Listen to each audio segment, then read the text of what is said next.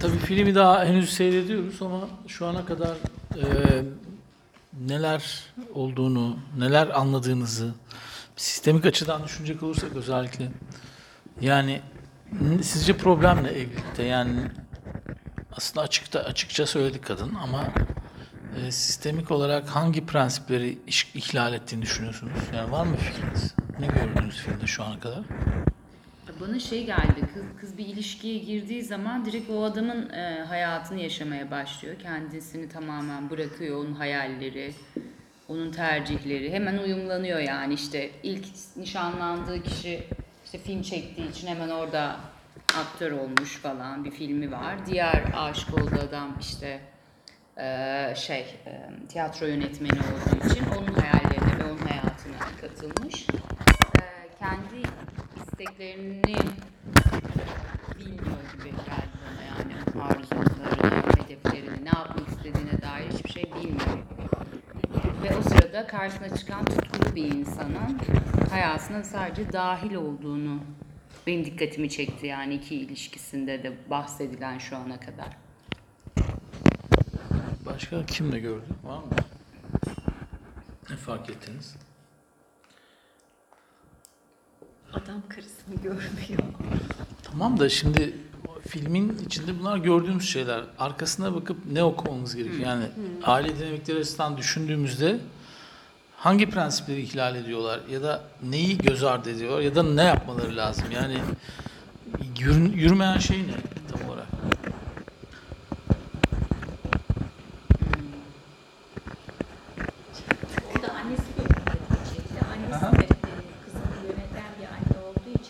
Dominant değil mi? Kendini yöneten bir eş seçmiş. Evet, anne doğru. Peki eksik olan şey ne sizce kadının hayatında? Kimi görmedik biz filminde? Baba figürü. Babası ortalıkta yok. Yani baba, mesela bir fotoğraf gösterdi. Annesi, kız kardeşi ve kendisi var. Dedi ki onlarla aram çok iyi ama baba yok ortada. Baba eksiği yok, var değil mi ortada? Yani o babasıyla ilişkisine ilişkin hiçbir şey duymadık şu ana kadar. Ama annesi çok belirgin, çok hayatının ortasında. Annesinden tam olarak ayrışamamış değil mi? Ne gördük orada? Tuvalette bile annesi onu yalnız bırakmıyor değil mi? Hala hatta ne diyor hayatında? Benim yanımdaysan benim kuralıma göre kalkacaksın. Evet. Benim dediğimi yapacaksın falan diyor değil mi? Yani anneden gerçek manada bir kopuş olmamış. Babaya gidememiş. Yani anne de kalmış. Anne izin vermemiş buna, babaya gitmesine bir şey. Babasına da eşcinsel filan bir şeyler dedi değil mi? Evet, eşcinsel. Yani şimdi mesela biraz filme boştan bakacak olursak. Türcüyle basmış. Kadın neden bir erkek? Yani mesela gördüğümüz şey, tamam haklısın Yasemin, yani dediğin gibi erkeği merkezine alıyor. Kendinden vazgeçerek erkeğe çok şey vermeye çalışıyor. Aslında yapmaya çalıştığı şey ne? Babasının hayatını almaya çalışıyor. Yani babasının hayatını almaya çalışıyor. Babasıyla bunu yapamıyor. Yapamamış. Zaten simgesel olarak ne yapıyor? Ya adamın yanında duruyor ya da annesinin yanında duruyor. Yani babaya gitme. İkisini aynı anda gidemiyor, evet, alamıyor. Yani, evet, ikisi birden hayatında gerçekten yok. Birinin alternatif olarak diğerine gidiyor. Yani onun devamı ya da başka bir boyutu olarak değil de. Ha? Filmi yazanlar nereden biliyorlar? Filmi yazanlar hayata bakıyor. Hayatta yürümeyen şey bu zaten. Hayatta yürümeyen şeyle aile dizimini çözmeye çalışan şey aynı şey. Yani filmi yazanlar aile dizimine uygun yapalım bu filmi diye bir dertleri yok yani. Hayatta yürümeyen şey bu. Hayatta yürümeyen şey bu. Yani önemli noktalardan bir tanesi de şu. Mesela kadın ne yapmış? İlişkide işe yaramayan şey ne biliyor musunuz? Fedakarlık. Evet. Fedakarlık hiçbir zaman işe yaramaz ilişkide. Alma verme dengesi bozulmuş değil mi? Ne yapmış kadın? Adamın kariyer için kendisi kariyerinden vazgeçmiş. Ve şimdi onu telafi etmeye çalışıyor. Uğruyor. Değil mi? Fedakarlık yaptığında haksızlığa uğruyor. Fedakarlık yapan kişiye saygı duyulmaz. Evet.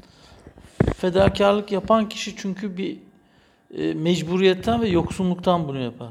Ya babasının yoksunluğu yüzünden ne olursa ol beni sev ve hayatımda tut beni der gibi değil mi? Hı hı.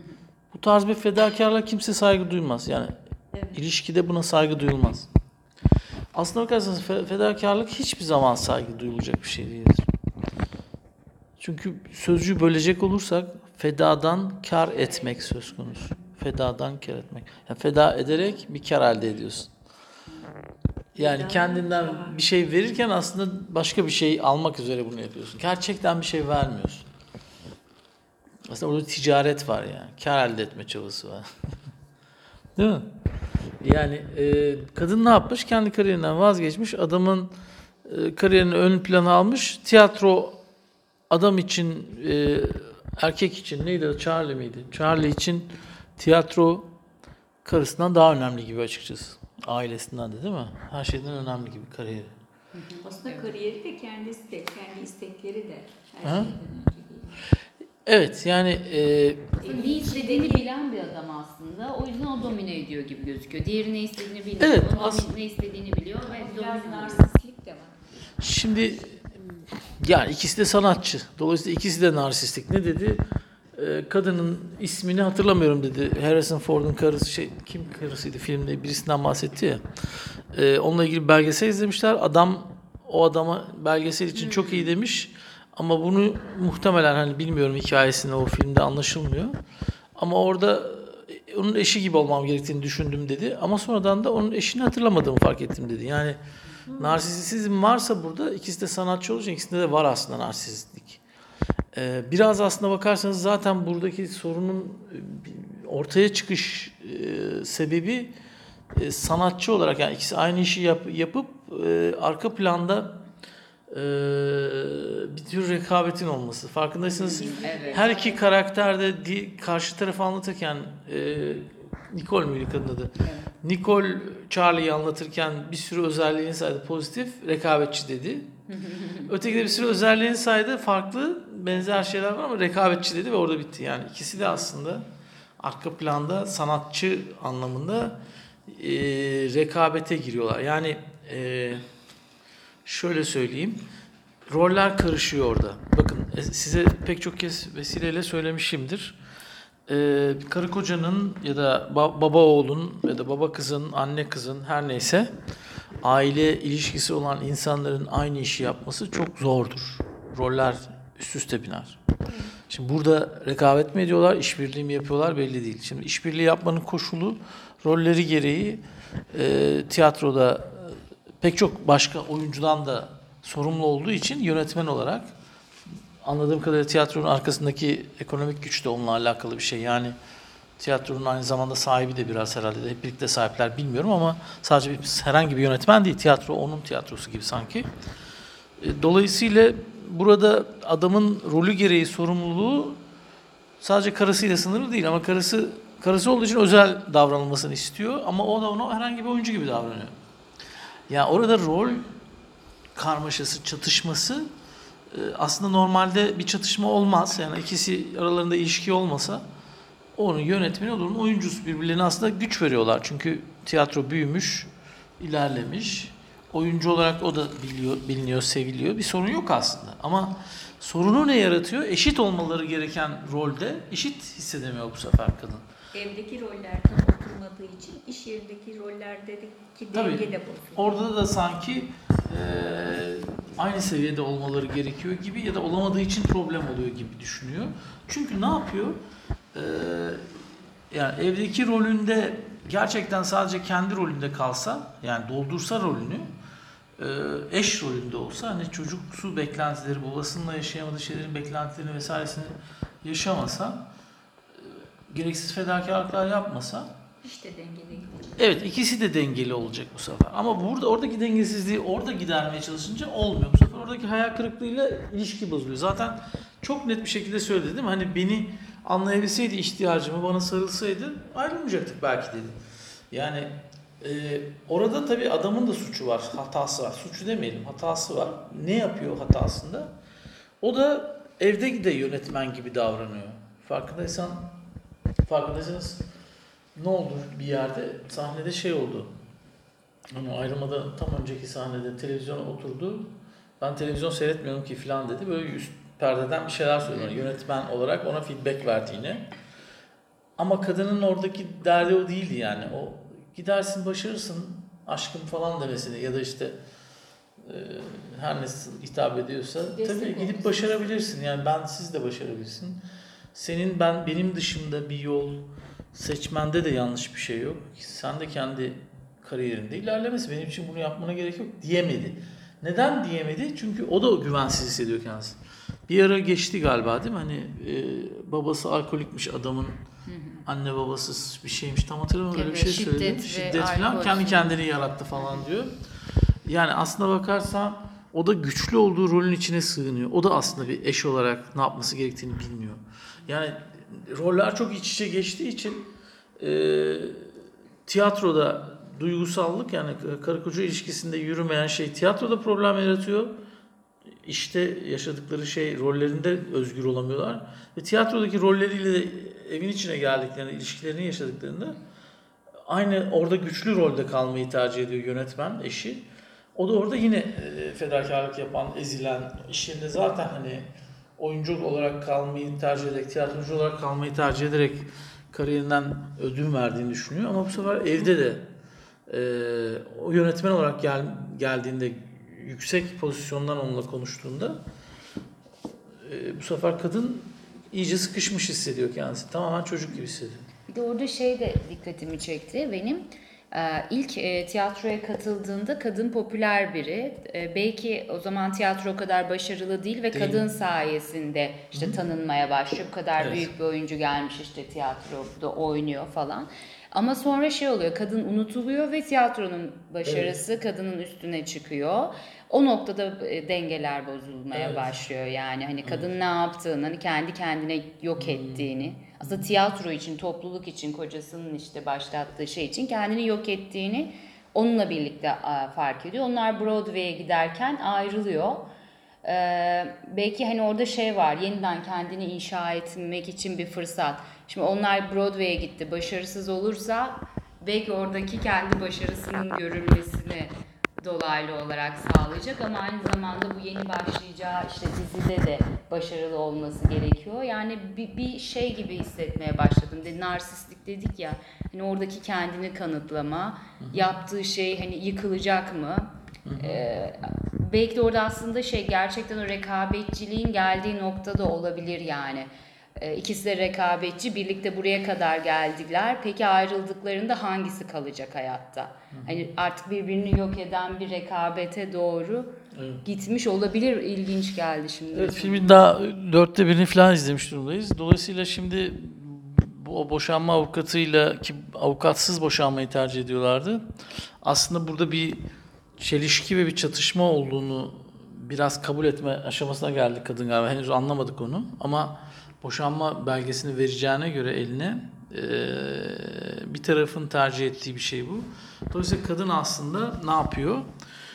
Alma verme dengesinde çok ödün verdiğini fark ediyor. O avukatın onu fark ettirdiği şey de oldu biraz. Yani sen aslında çok şey verdin ve karşılığında bir şey almadın. Takdir de almamış kadın. Yani öyle takdir edildiğini de istedim senin söyleyişin. Yani kadın aslında kariyerinden ödün verip ünüyle vesairesiyle geldiği noktada normalde o üne sahip bir kadının muhtemelen tercih etmeyeceği bir şey aşk nedeniyle tercih edip orada kalmış. Ama bu karar kendisini tabii, bu arada adam onu zorlamıyor. İlk başta gönüllü olarak yaptığı tercih. Fakat sonrasında tabii hep kendisi ödün vererek ancak bu ilişkinin ilerleyeceğini anlayıp teslim olmuş. Ödün vermeye devam etmiş fakat bir noktadan sonra da artık bu dayanılmaz bir noktaya geldiği noktada kendisini, o da artık kendi yolundan gitmeyi tercih etti. Bakalım şimdi bu rekabetçilik ya da filmin geri kalan kısmında göreceğiz. Bakalım bu aralarındaki alma verme dengesini hukuki açıdan bu boşanma sürecinde dengeleyebilecekler mi ve bunun için nasıl bir mücadeleye girecekler? Kimi hangi düzeyde takdir etmesi gerektiği ve bunun hatta maddi anlamda da, yani mal paylaşımı, para paylaşımı ya da işte bir takım kaynakların paylaşımı açısından da nasıl yansıyacağını göreceğiz. Yani sonuç olarak bu ayrışmayı, yani sevdiği kişiden ayrışma sürecini kendi ailesinde sağlıklı yapamayan bir insan sağlıksız bir şekilde birbirine bağlanıyor. Ayrılırken de bu ayrılma süreci biraz sıkıntılı ve sancılı oluyor tabii. Çünkü ilişki sürecindeyken o dengeyi sağlamakta zorluk çekiyorlar. Bilinçsizler daha doğrusu. Bilinçsiz olarak insanlar ilişkiye girdiğinde ne yaşayacağını bilmeden giriyorlar tabii ki. İyi niyetle giriyor herkes. Severek giriyor. Fakat olaylar, yani bakın burada iki kişinin birbirini sevmesiyle ilgili hiçbir problem yok. Yani ama şöyle işte mesela, yani oradaki mesele şu: avukat taraf tutan birisi ama diğeri arabulucu. İki tarafın ortak paydasını bulmaya odaklanıyor. Bir tanesinin çıkarı tamamen anlaşmada çıkarı var. Yani o arabulucu anlaştıkları zaman muhtemelen bir para kazancı olacak. Ya da ona hizmet ederek para kazanıyor. Fakat avukat ise boşanmada ayrılma üzerinden bir kazancı var. Dolayısıyla orada tamamen kadının subjektivitesinin üzerinden para kazanacak. Kadının o yüzden duygularına, dengesiz olan ne varsa, dengeyi kaybettiği hangi noktalarda kadın kötü hissettiyse onu açığa çıkarmak onun işine geliyor. Ve hep tatlı yedirdir. Ballı çaylar, kurabiyeler falan. Evet, evet. Duygusal açlığını oradan da böyle. Doğru, evet. O da ilginç bir açı hakikaten. Onun seveceği şeyleri bildi, buldu. Onunla daha empatik davrandı. Mesela sarıldı, dokundu. Öteki arabulucuysa ortada duruyordu. Yani vücut dili ve şeyi bile çok önemli. Yakınlık bile tabii. Orada da dengeler. Evet, yani orada esas duygularından kaçan kimdi? Yani ilk arabulucuyla konuşurken kadın duygularını kapattı, değil mi? Hani adam açıktı. Onun üzerinde konuşmaya daha hazır olan taraftı. Kadın biraz kendisini kapattı. Orada yaralarını açamadı. Biraz orada tabii iki erkek oldukları için hatta ikisi de birbirini yalakalığını yapıyor dedi. Daha kaba tabirle söyledi. Ben bu şu an böyle söyleyeyim. O da şeyden olabilir mi? Dışlanmış hissetti. Orada cinsiyetle ilgili bir şey hissetti. Dışlanmış hissetti duygusal olarak. Empati kuramadı yani. Belki o da aynen baba olmadığı için, evet. Belki onu dışlayan, kabul etmeyen, baba yerinde gördüğü için terk etti. Evet, evet. Bana doğan şey gibi geldi. Annesinin babasını bir erkekle basmış. O sahneyi hatırlattı gibi geldi. Evet, ya da ona bir gönderme yapmış. Ben orayı galiba görmedim, duymadım o kısmı. O yüzden hatırlamıyorum. Sonradan söyledi. Önce o sahne oldu. Sonra. Arabulucuyla işte. Ben o kısmı atlamışım. Kesinlikle ona benzetti. Evet. Annesinin duygusunu oraya yansıttı yüksek ihtimal. Evet, iki erkek bir kadına ihanet ediyor. Evet, öyle. Orada sanki bir araya gelip onlar anlaşmış ya da duygusal olarak aynı noktada, kadın ise dışarıda kalan kişi. Direkt yani, evet. Şimdi mesela orada neden duygusal olarak kendisini kapattığını daha iyi anlıyoruz. Evet, doğru. Direkt o olayla bağlantısı var. Bir de şey de vardı mesela, sahnede bile ağlamıyormuş bir oyuncu ama ağlamıyor yani hiçbir şekilde, ama yatağa gidip tek başına ağlıyor, evet. Eşiyle de ağlamıyor, yatakta ağlıyor, duygularıyla da bir sorunu olan bir irisi aslında Barış. Yani duygularını vermiyor, yani değer bulup vermiyor diğerlerine.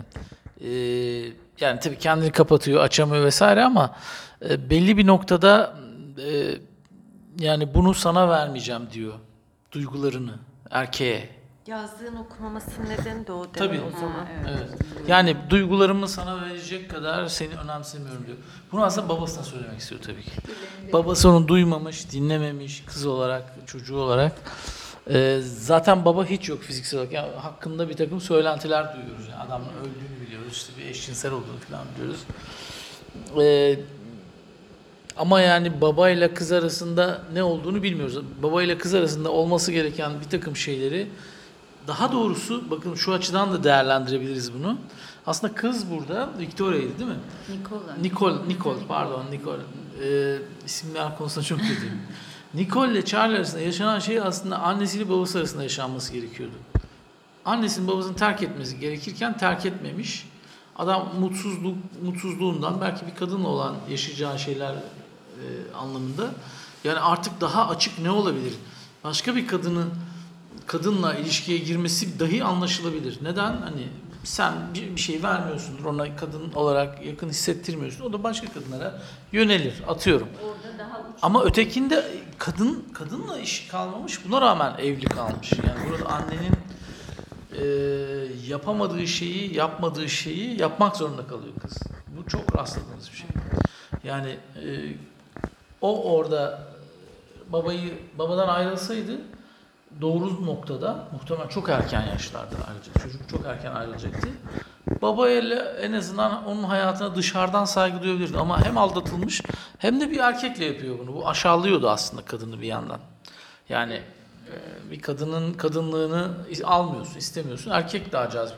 Eğer böyle bir şey varsa öyle bir adamla evlilik almak doğru değil yani. Bunu anlamaması da bir problem. Yani bir erkekle basılmak ne demek? Yani ya orada aslına bakarsanız aynı şey orada da var. Anne zaten gerçekten duygularını yaşayan bir insana benzemiyor yani. Çok kafasındaki şeyleri yaşıyor. Yani bir erkeğin senden hoşlanmadığını, kadınlardan dahi hoşlanmadığını anlamamak ciddi bir problem bence. Yani anlamıyor. Kızı işte tamam. Demek istediğim şey bu zaten. Demek istediğim şey bu zaten. Yani duygularını reddediyor. Duygularını reddediyor. Yani bir kadın hissetmez mi bir erkeğin ondan hoşlanmadığını? Hisseder ama buna rağmen devam ediyor. Duygularını değil, şartları, koşulları, kendi sebebi her neyse ondan devam ediyor. Burada da tersi var. Aslında adamı sevmesine rağmen duygularını dinlemiyor, duygularını konuşmadığı için. Yani belki de mesela bu adamla, çünkü adam empatik, karısını da sevdiğini gördük. Hani ilk başta birbirlerini tanıtırken karı koca arasında birbirlerini insan olarak takdir ediyorlar, görüyorlar, beğeniyorlar. Bunda bir sorun yok. Fakat neden ilişki ilerlemiyor özel hayatta? Kadın çünkü kendisini, duygularını hep çekiyor. Hep bekliyor ki adam onu keşfetsin, anlasın, doğru şeyi yapsın falan filan. Oysa duygularını ifade etse, bunun üzerinde konuşsa, o acılarından korkmasa, o acılarını açabilse, değil mi, yaralarını? Belki de adam ona doğru yaklaşacak. Bunu da bilmiyoruz. İşte baba olmadığı için, evet, babaya duygularını ifade edemediği için eşe de. Evet, babadan sakladığı şeyi ya da seyirciden sakladığı şeyi seyirciye de vermiyor onu. Yani. Bakın, sanatçı olmasına rağmen vermiyor. Bunun çok iyi bir sanatçı olmasını da belki engeller. Çünkü adamın eleştirisi oydu yönetmen olarak kocasının. Duyguyu içeriyor. Duyguda kapatıyor kendisini. Ama duyguyu aktarman gereken bir sürü durum olabilir. Oyuncusun yani, değil mi? Bu onun belki de hani gerçek manada oyuncu olarak çok daha büyük bir yere gidebilecekken büyümesini de engelliyor. Değil mi?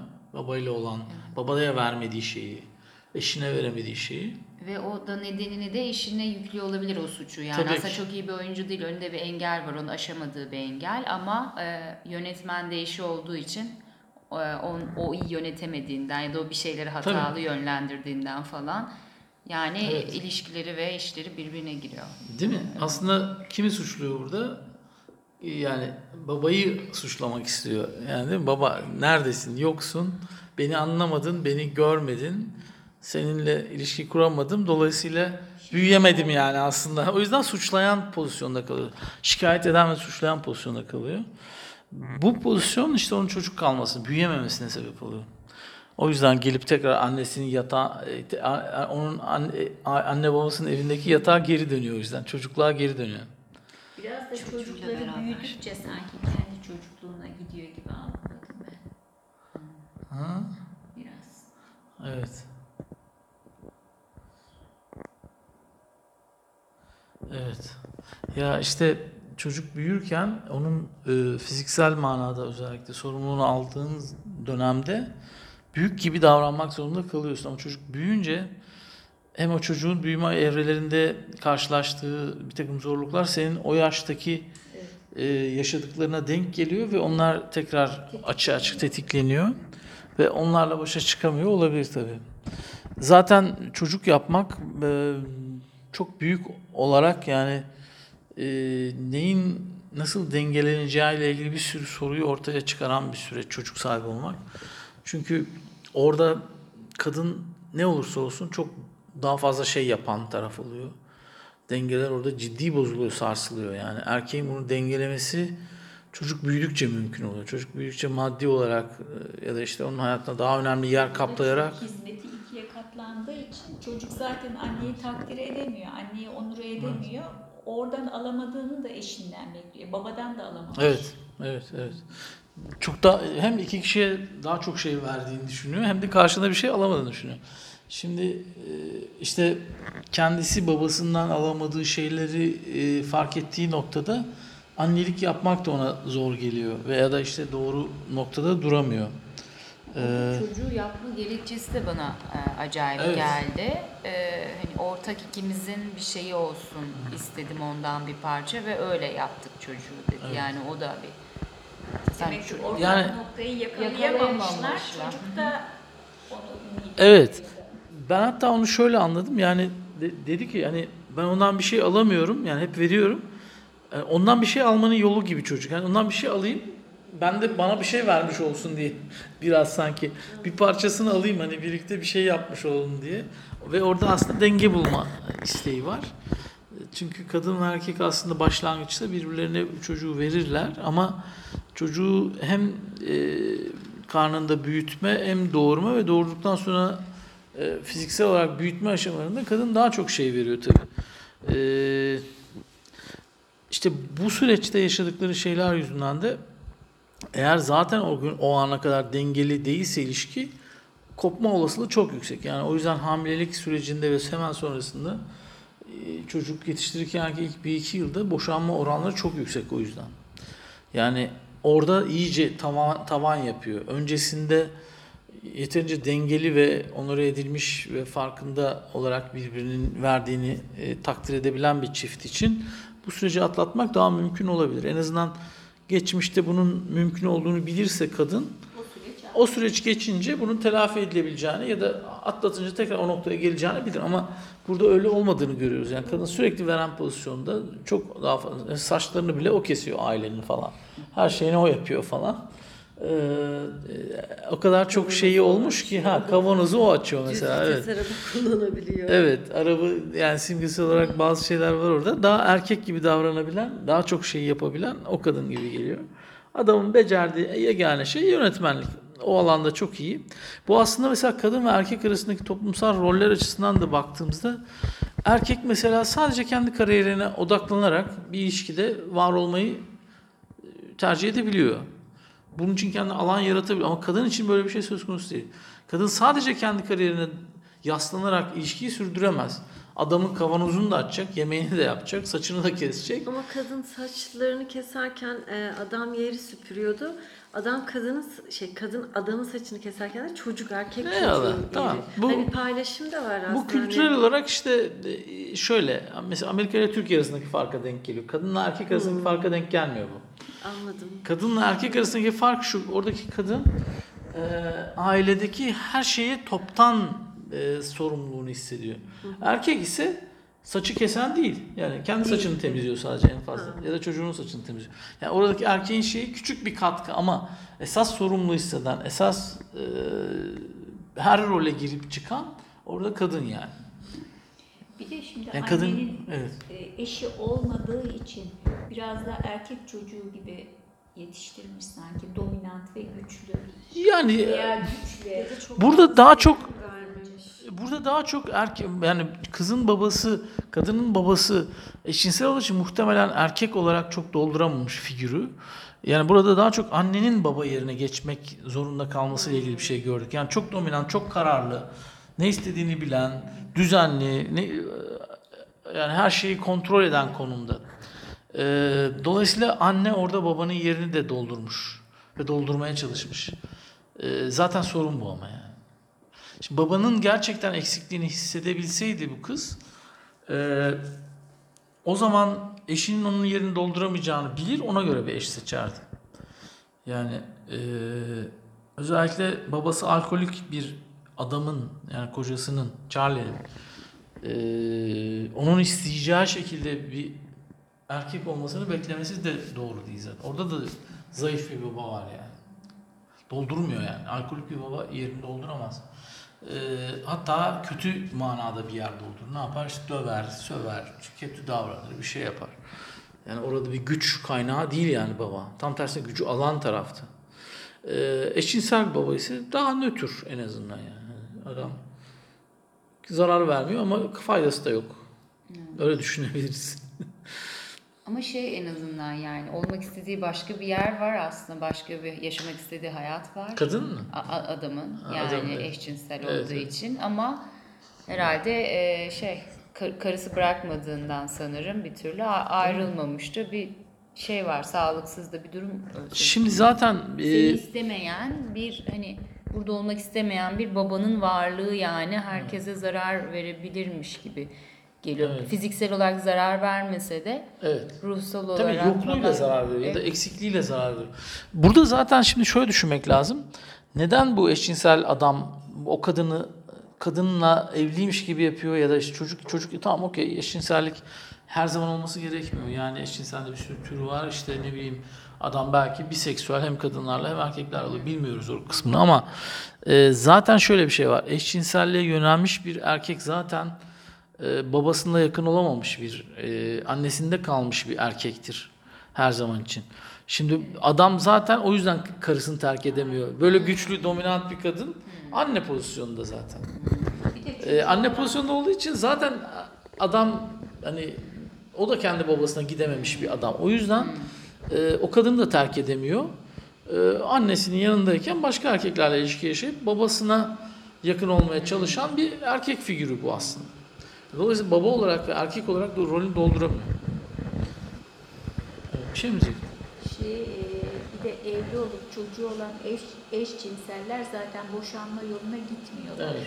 Toplumda itibar kaybetmemek için bu konumda. Tabii bir kalkan oluşturuyor onun için. Doğru. O da işin başka boyutu muhakkak. Evet, bakalım hoparlörümüz yeterince şarj olmuş mu? Biz de bu arada bayağı yarım saat konuştuk. Evet, filmi bitirdik. Şimdi tabii boşanmayı biz bir problem gibi görüyoruz ama mesela bu film bu açıdan bakmak da çok iyi. Boşanmak tek başına kendi içinde bir sorun değil. Nasıl boşandığı çok önemli çiftin.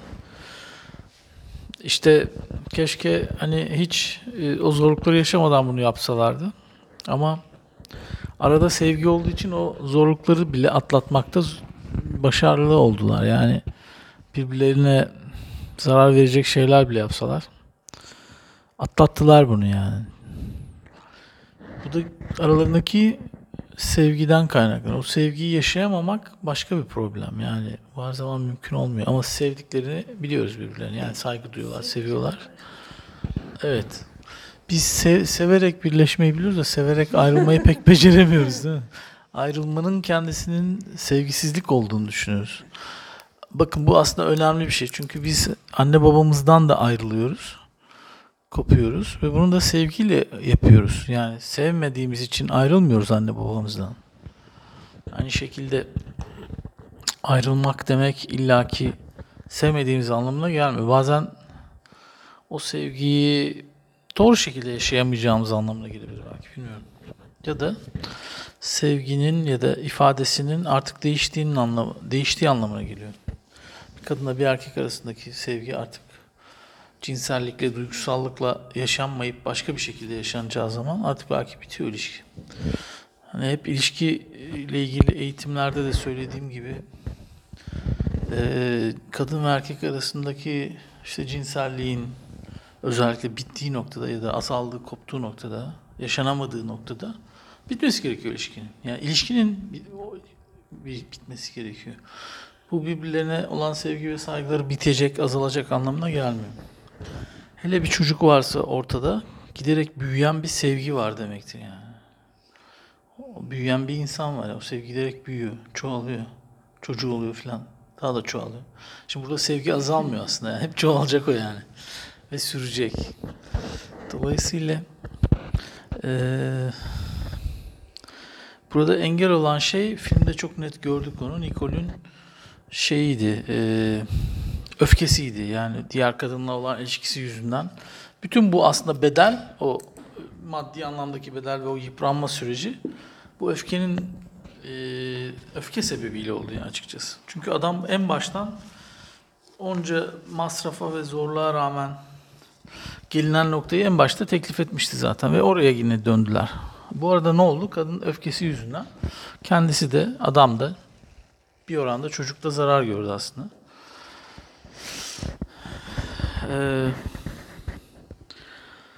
Evet, yani ne konuşabiliriz? Başka var mı? Bir şeyler söylemek isteyen var mı? Uzlaşmayı da öğrendiler. Evet. Yani oradaki eksik nokta, ilişki içerisindeyken tartışmamışlar. Yani evet. Ve tartışmaktan korkmuşlar. Yani sanki yani özellikle kadının tavrı biraz geride kalıp, ya erkeğin de tabii eksikliği var. Erkek kadın diye bakmamak lazım. İkisi de kendi duygularını, bireysel ihtiyaçlarını, duygularını geride bırakarak sadece ancak birlikte olabileceklerini düşünmüşler ve kendisini ne kadar tutarsa, duygularını ne kadar ifade etmezse o kadar her şey yoluna gidecek zannediyor. Ama bu birikiyor sadece ve daha büyük bir şekilde ortaya çıkıyor. Ve o kavga ettikten sonra onlar aralarında aslında bir oranda, evet, ondan sonra duygular ifade edildikten sonra yani bir şeyler mümkün olmaya başladı yani. Şey de çok ilginçti bence. Kadın aslında yönetmen olmak istiyor ama bunu itiraf edemiyordu ve bir türlü fırsat yakalayamıyordu. Filmin sonuna doğru artık yönetmendi. Mesela şey geldi bana bu. Genellikle kadınlarda olan bir şey belki işte. Kendi arzusunu, isteğini dışarıdan eşi aracılığıyla alma gibi bir şey olabiliyor yani. Hani orada da aslında adamın tüm çekiciliği belki sadece yönetmen olduğu için kadının bir arzusuna dokunduğu, gidemediği bir arzusuna dokunmasından da kaynaklanıyor gibi geldi bana. Yani orada da şey vardı, duygularıyla, mektupla birlikte işte izin verdi duygularının zaman içerisinde. O kavga çok önemliydi, o birbirlerine itirafı ve duygularıyla barışmaları falan. Belki de iç aralarındaki ilişki şey oldu yani, anlamını buldu, çözüldü. Onları bir arada tutan şey kazanıldı ama boşanarak kazanıldı ve ikisi de aslında başka kişi olarak hayatlarına kaldıkları yerden devam edecekler. Birbirlerinin hayatlarındaki misyonu sanki böyle bitti gibi geldi bana filmin sonlarına da bakınca şöyle bütünsel olarak. Evet. Bedeveliye arkadaş oldular. Evet, yani onları birleştiren, birbirlerini bağlayan şeyleri reddederek ayrılmaları mümkün değil. Bunu takdir ederek ayrılabilirler sadece. Çünkü onlar artık birbirlerine kesinlikle şu senden geliyor, bu benden geliyor diye ayırt edemeyecekleri kadar karışmış durumdalar. Yani mesela söylediğin şey aklıma geliyor. Yani yönetmen oldu diyorsun ama mesela bir yerlerde kendisi de söyledi bunu. Onun yönetmenliğini hep izledim ve ondan çok şey öğrendim. Yani yönetmenliği aslında kocasından öğreniyor. Yani yönetmen oldu ama kocası olmasa yönetmen olamayacaktı. Yani bir yönetmen o kadar yakından olup o kadar her aşamasını defalarca tanık olunca yönetmenliği de ondan almış oldu aslında. Yani biz ama baktığımızda şöyle görebiliriz. Kocasından ayrıldı ve yönetmen oldu. Hayır, öyle bir şey değil aslında yani, değil mi? Oysa evet, yani ilişkide özellikle uzun süren ya da ne bileyim böyle çok yakın ilişkilerde kimin kime neyi verdiği, kimin kimden neyi aldığı çok karışıyor. Bu yüzden o ondan aldığıyla kendisine bir şey katıyor. O kendisi ondan aldığıyla olduğu bir şeyi de ona veriyor. O da onu alıyor, ondan başka bir şey yapıyor. Dolayısıyla burada hani bir nevi şey gibi düşünebiliriz. Hani bir bileşik gibi oluyor evlilik ya da yakın ilişkilerde insanlar. İşte nasıl ki hidrojenle oksijen bir araya geliyor ve su oluyor. Yani kendi özellikleri olmuyor. Başka bir şeye dönüşüyorlar. Ayrıştıklarında da işte ne bileyim yine su oluyor belki. Kimyasal bir şey de bu böyle ama bilinç için aynı şeyi söylemeyiz. İki insan bir süre birlikte yaşayıp sonra ayrıldığında artık aynı kişi olarak ayrılmıyorlar yani. Başka bir şey olarak, başka bir insan olarak ayrılıyorlar. Dolayısıyla takdir etmeleri lazım. Birbirlerinden alıp verdikleri şeyi, o ilişkinin birbirlerine kattığı şeyi takdir ederek ancak tekrar ayrışabilirler. Aynı şey aslında anne baba ve çocuk arasında da oluyor. Yani çocuk belli bir özle geliyor, belli bir karakterle geliyor. Aynı anne babadan yetişen iki çocuk da aynı karaktere sahip olmuyor sonuçta. Fakat bir insan anne babasından aldığı ya da ailesinden aldığı, kardeşleri de dahil ya da hatta tanımadığı ataları da dahil, neyi kendisini gerçekten ayırt edebilir? Ben buyum aslında diyebilir. Bu değilim diyebilir. Bunu neredeyse imkansız yani. Bir insanın gerçekten annesinden babasından ayrıştığı nokta ne yani? Gerçekten ben bu değilim artık, ben kendime özgüyüm dediği şey ne olabilir? Bunu düşünmemiz lazım. Ben bunun çok kolay bir cevabı olduğunu düşünmüyorum açıkçası. Belki anne babadan gelen her şeyi alıyoruz. Ondan ayrışmamız değil, onun üzerine bir şey katarak ancak değişebiliyoruz. Yani onlardan aldığımız şeyi kendimizden ayırt etmemiz neredeyse imkansız. Sadece onlar da değil, bir sürü insanla karışıyoruz. Yani öğretmenimizden bir şey öğreniyoruz, komşumuzdan, arkadaşımızdan vesaire vesaire, ama en büyük oranda da anne babadan. Belki orada öğrendiğimiz farklı bilgilerdeki dönüşümler şekil değiştiriyor, yeni bir form duruyor ama esas temel orada. Yani elbette, yani biz o özü, bir şeyleri alıyoruz. Hani biraz önce de söylemiştik, bir bebek o kadar saf bir şey ki yani hiçbir şey yok içinde. Ona annenin, babanın, çevrenin kattığı şeylerle o çocuk biraz şekilleniyor. Yani bir bebek tek başına hiçbir şey bilmiyor yani. Kendisiyle ilgili de hiçbir şey bilmiyor. Kendisini tanırken kendisini bilme evresinde, bilincinin oluşma evresinde sürekli kendisini hep diğer insanlar üzerinden tanımlıyor. Anne üzerinden, baba üzerinden. Mesela filmde dikkatimi çeken bir şey şeydi. Adam oğlunun anneannesine anneanne diyordu mesela. Anneanne mi diyor, anneannesi mi diyordu, öyle bir şey. Anneanne diyordu. Yani evet, yani orada işte yani çocuğun gözünden, onun ilişkisi üzerinden tanımlıyor şeyi, o kadınla olan ilişkisini. Ve işte mesela yine hani bir yerlerde söylemişti. Şeyde anne diyordu. Kim diyor? Yani çocuğun babası anneanne diyordu, değil mi? Hı. Ama ilk başlarda anne diyordu. Kim anne diyor? Kim anne diyor? Şeye geldi ya, hani ilk sahnede kocası eve girdi, o boşanma kağıdını aldığında kaldırdı filan. Yok, anneanne dedi diye hatırlıyorum ben, yanlış hatırlıyorum. Yok, anneanne dedi, anneanne dedi diye ben hatırlıyorum. Yok, kendisi anne demiyor. Onlar anne demiyor zaten yani, Amerikalılar eşinin annesine anne demiyorlar. Ya ismini söylerler normalde de, bu anneanne diyor. Yani oradaki şey biraz hani şey karakteri açısından, hani karakterin özellikleri arasında uyumları dedi ya bir yerlerde, hani herkesi ailesine dönüştürmekte çok iyi filan demişti.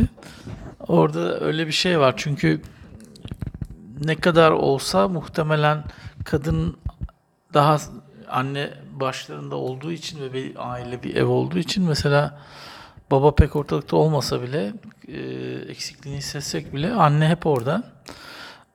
Kadın açısından, ama adam açısından muhtemelen mesela bir kez görüştük dedi. Uzun evliliği boyunca erkeğin ailesini, anne babasını bir kez görmüş kadın. Dolayısıyla erkeğin anne babasıyla ilişkisi, ailesiyle ilişkisi daha kopuk. Çünkü büyüdüğü, doğduğu yerde de yaşamıyor. New York'a gelmiş. İkisi de New York'a gitmiş gerçi. Fakat adam oradan koparak gelmiş. Kadın ise bağlantısını sürdürmek istiyor New York'la. Los Angeles'a, kendi ülke şehriyle. Bu da verdin diyor. Adam da diyor ki koltuğu da oraya koyacağımıza söz verdim. Aynı şey değil oysa ki. Evet. Yani. Nesli yani onu kıyaslamak aynı şey değil. Çünkü orada kadının söylediği şey, o bağlarına geri dönmek, yaşadığı yere geri dönmek. Kadının bir kökü var ama adamın kıyaslıyor yani. Evet, adam için kök yaptığı şey aslında. Yani bu anlamda biraz adamın çok ciddi manada bir geçmişi yok. Gelecek için var adam. Hep projeler üzerinden, tiyatro şeyi üzerinden gidiyor. Yani şu oyunu yapacağım, şunu yapacağım, şu bursla bunu yapacağım.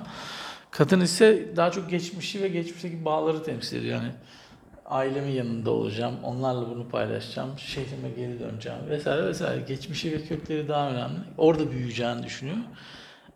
Adam ise kendisini bir projeye adamış.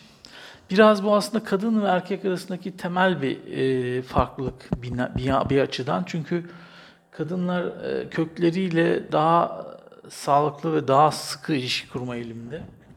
Erkekler ise hep eylem üzerinden ve kendi amaçları ve erekleri üzerinden ilişki kuruyor dünyayla. Bir de anneanne kızlarına karşı dominant bir anneyken damadı geldiğinde ve küçük bir kız çocuğu gibi oluyor. Evet, doğru. Yani böyle hatta sanki sevgilisi oymuş gibi ya da onunla daha yakın ve eğleniyormuş gibi. Döneminde yapamadıklarını. Evet, bir erkekle yaşamak istediği şeyler onunla yaşayabiliyormuş gibi. Hatta sonradan gelen, en sonlara doğru gördüğümüz kadının sevgilisiyle bile bir oyun halindeydi. Evet. Evet.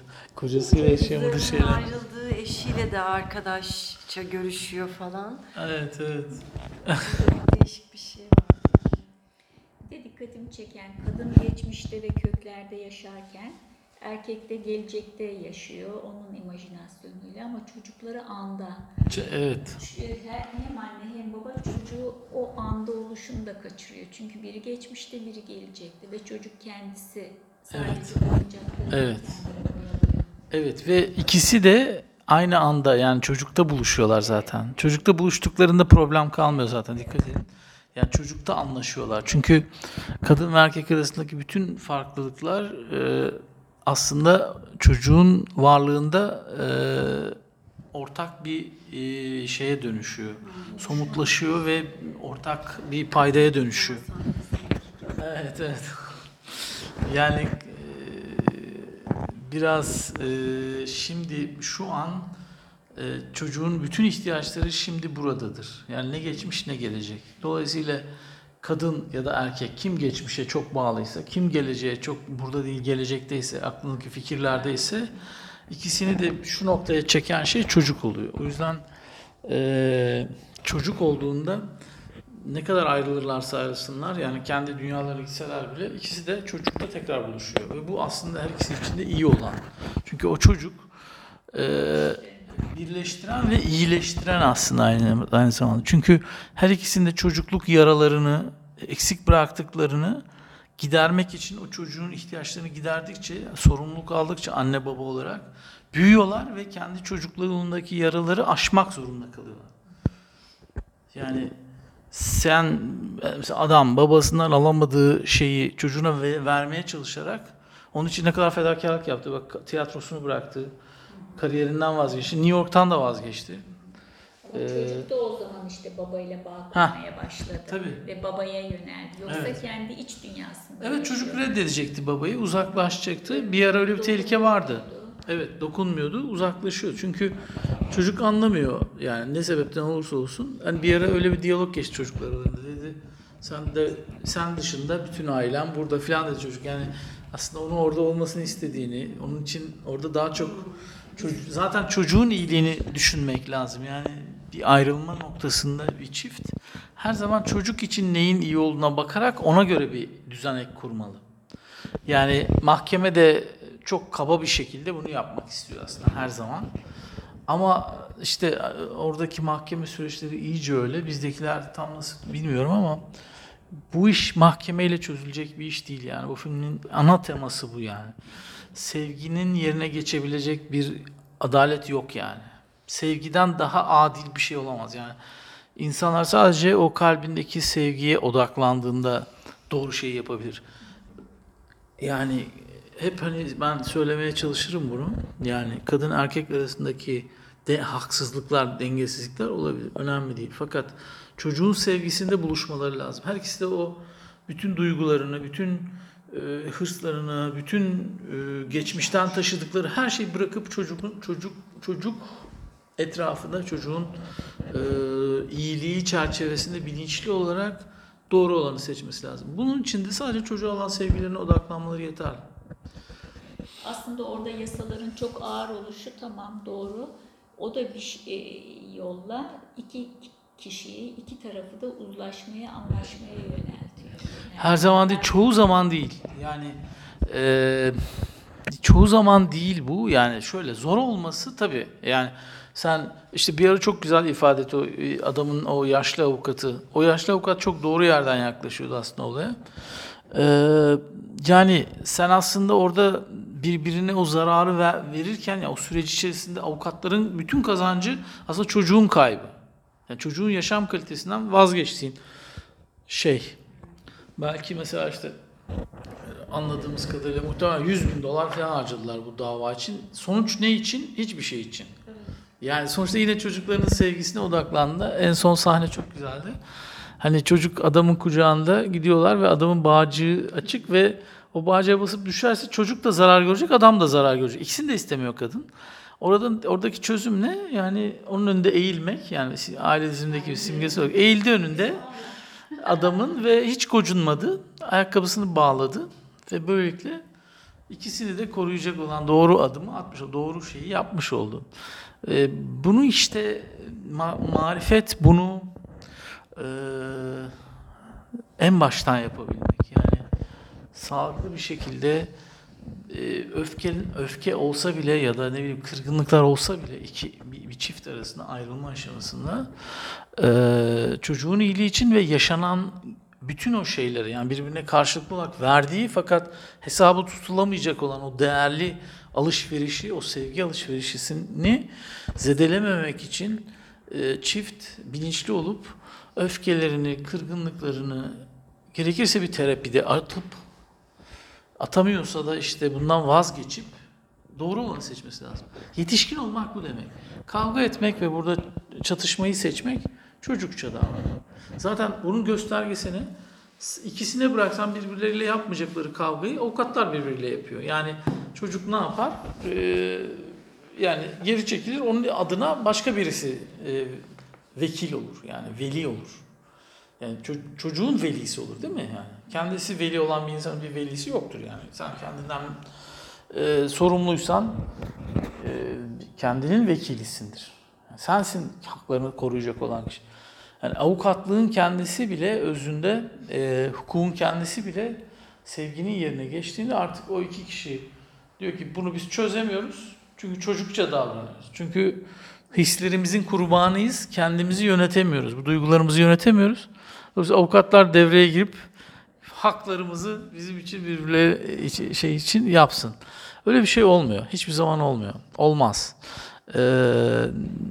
Çünkü iki yetişkin olarak ilişkiye başlar insanlar ama ayrılırken çocukça davranıyorlar.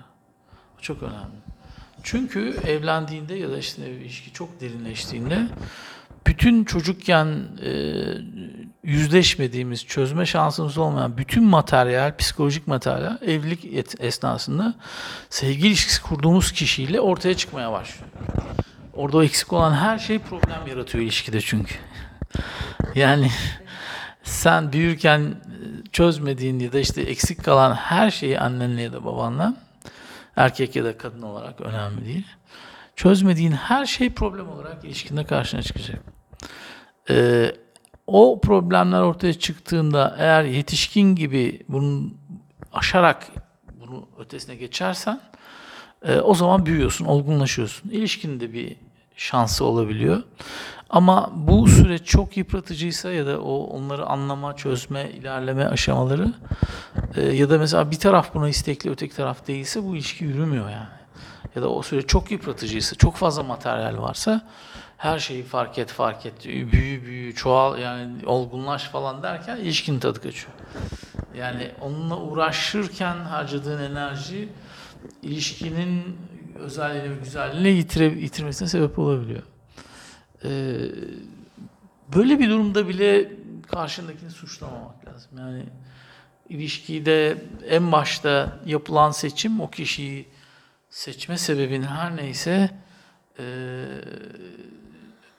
yaşamadan bilemiyorsun neler başına geleceğini muhakkak. Fakat o kişiyi seçtiğinde ve onunla mutluluğu yakalayamadığında bunun minimum %50 sorumluluğu kişiye aittir. Yani her zaman iki kişi bunu paylaşmak zorundadır.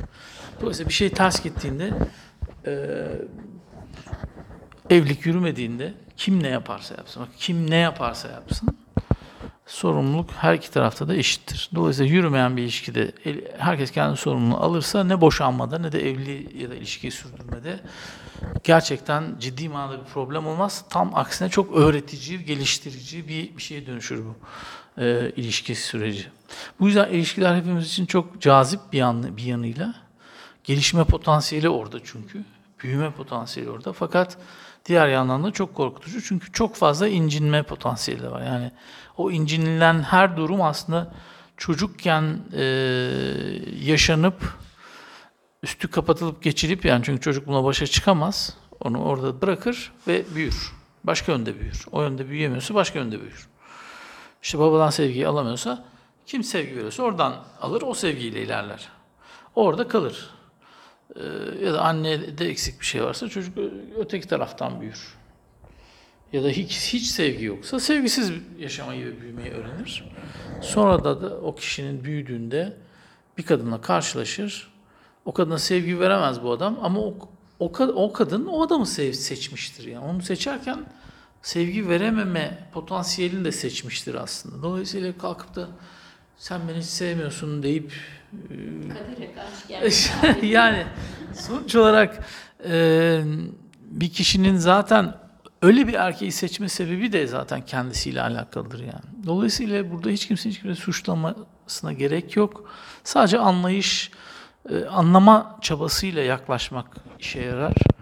Ama en zor olan da odur yani, en zor bulunan da budur yani. Gerçekten anlayarak ilişkiyi ya da karşındakini anlama çabasıyla ilişkide olmak çok ender bulunan bir şeydir yani. Öyle birisini bulursanız kaçırmayın diye. Bu güzel bir filmdi. Filmin adı neydi? Unuttuk ama. Marriage Story. İngilizcesi Marriage Story değil mi? Evet. Güzel bir film, tavsiye ediyoruz herkese değil mi? Güzel bir film değil mi? İzlemeye değmez mi? Güzeldi bayağı. Hatta bu bilinçli bir kez. Değil mi? Evet. Yani hakikaten ben de o kadar, yani özellikle bizim izleme amacımıza çok uygundu gerçekten. Doğru film seçmişiz farkında olmadan. Güzel bir film, Netflix'te var. İnternette de bulunur herhalde. Dinleyenler izlemek isterse Marriage Story. Neydi o kadının adı? Oyuncunun adı? Hatırlayamadım. Scarlett Johansson. Oynuyor. Güzel bir film. Oscar'a falan aday olmuş. Filmin adını sonradan yine ben buradan ifade edeceğim. Peki izleyen herkese ve katkıda bulunan herkese teşekkür ederiz. İlk podcast'imiz olacak bu. Filmleri analiz ediyoruz. Filmler üzerinden ilişkileri ve kendimizi yorumluyoruz. Görüşmek üzere.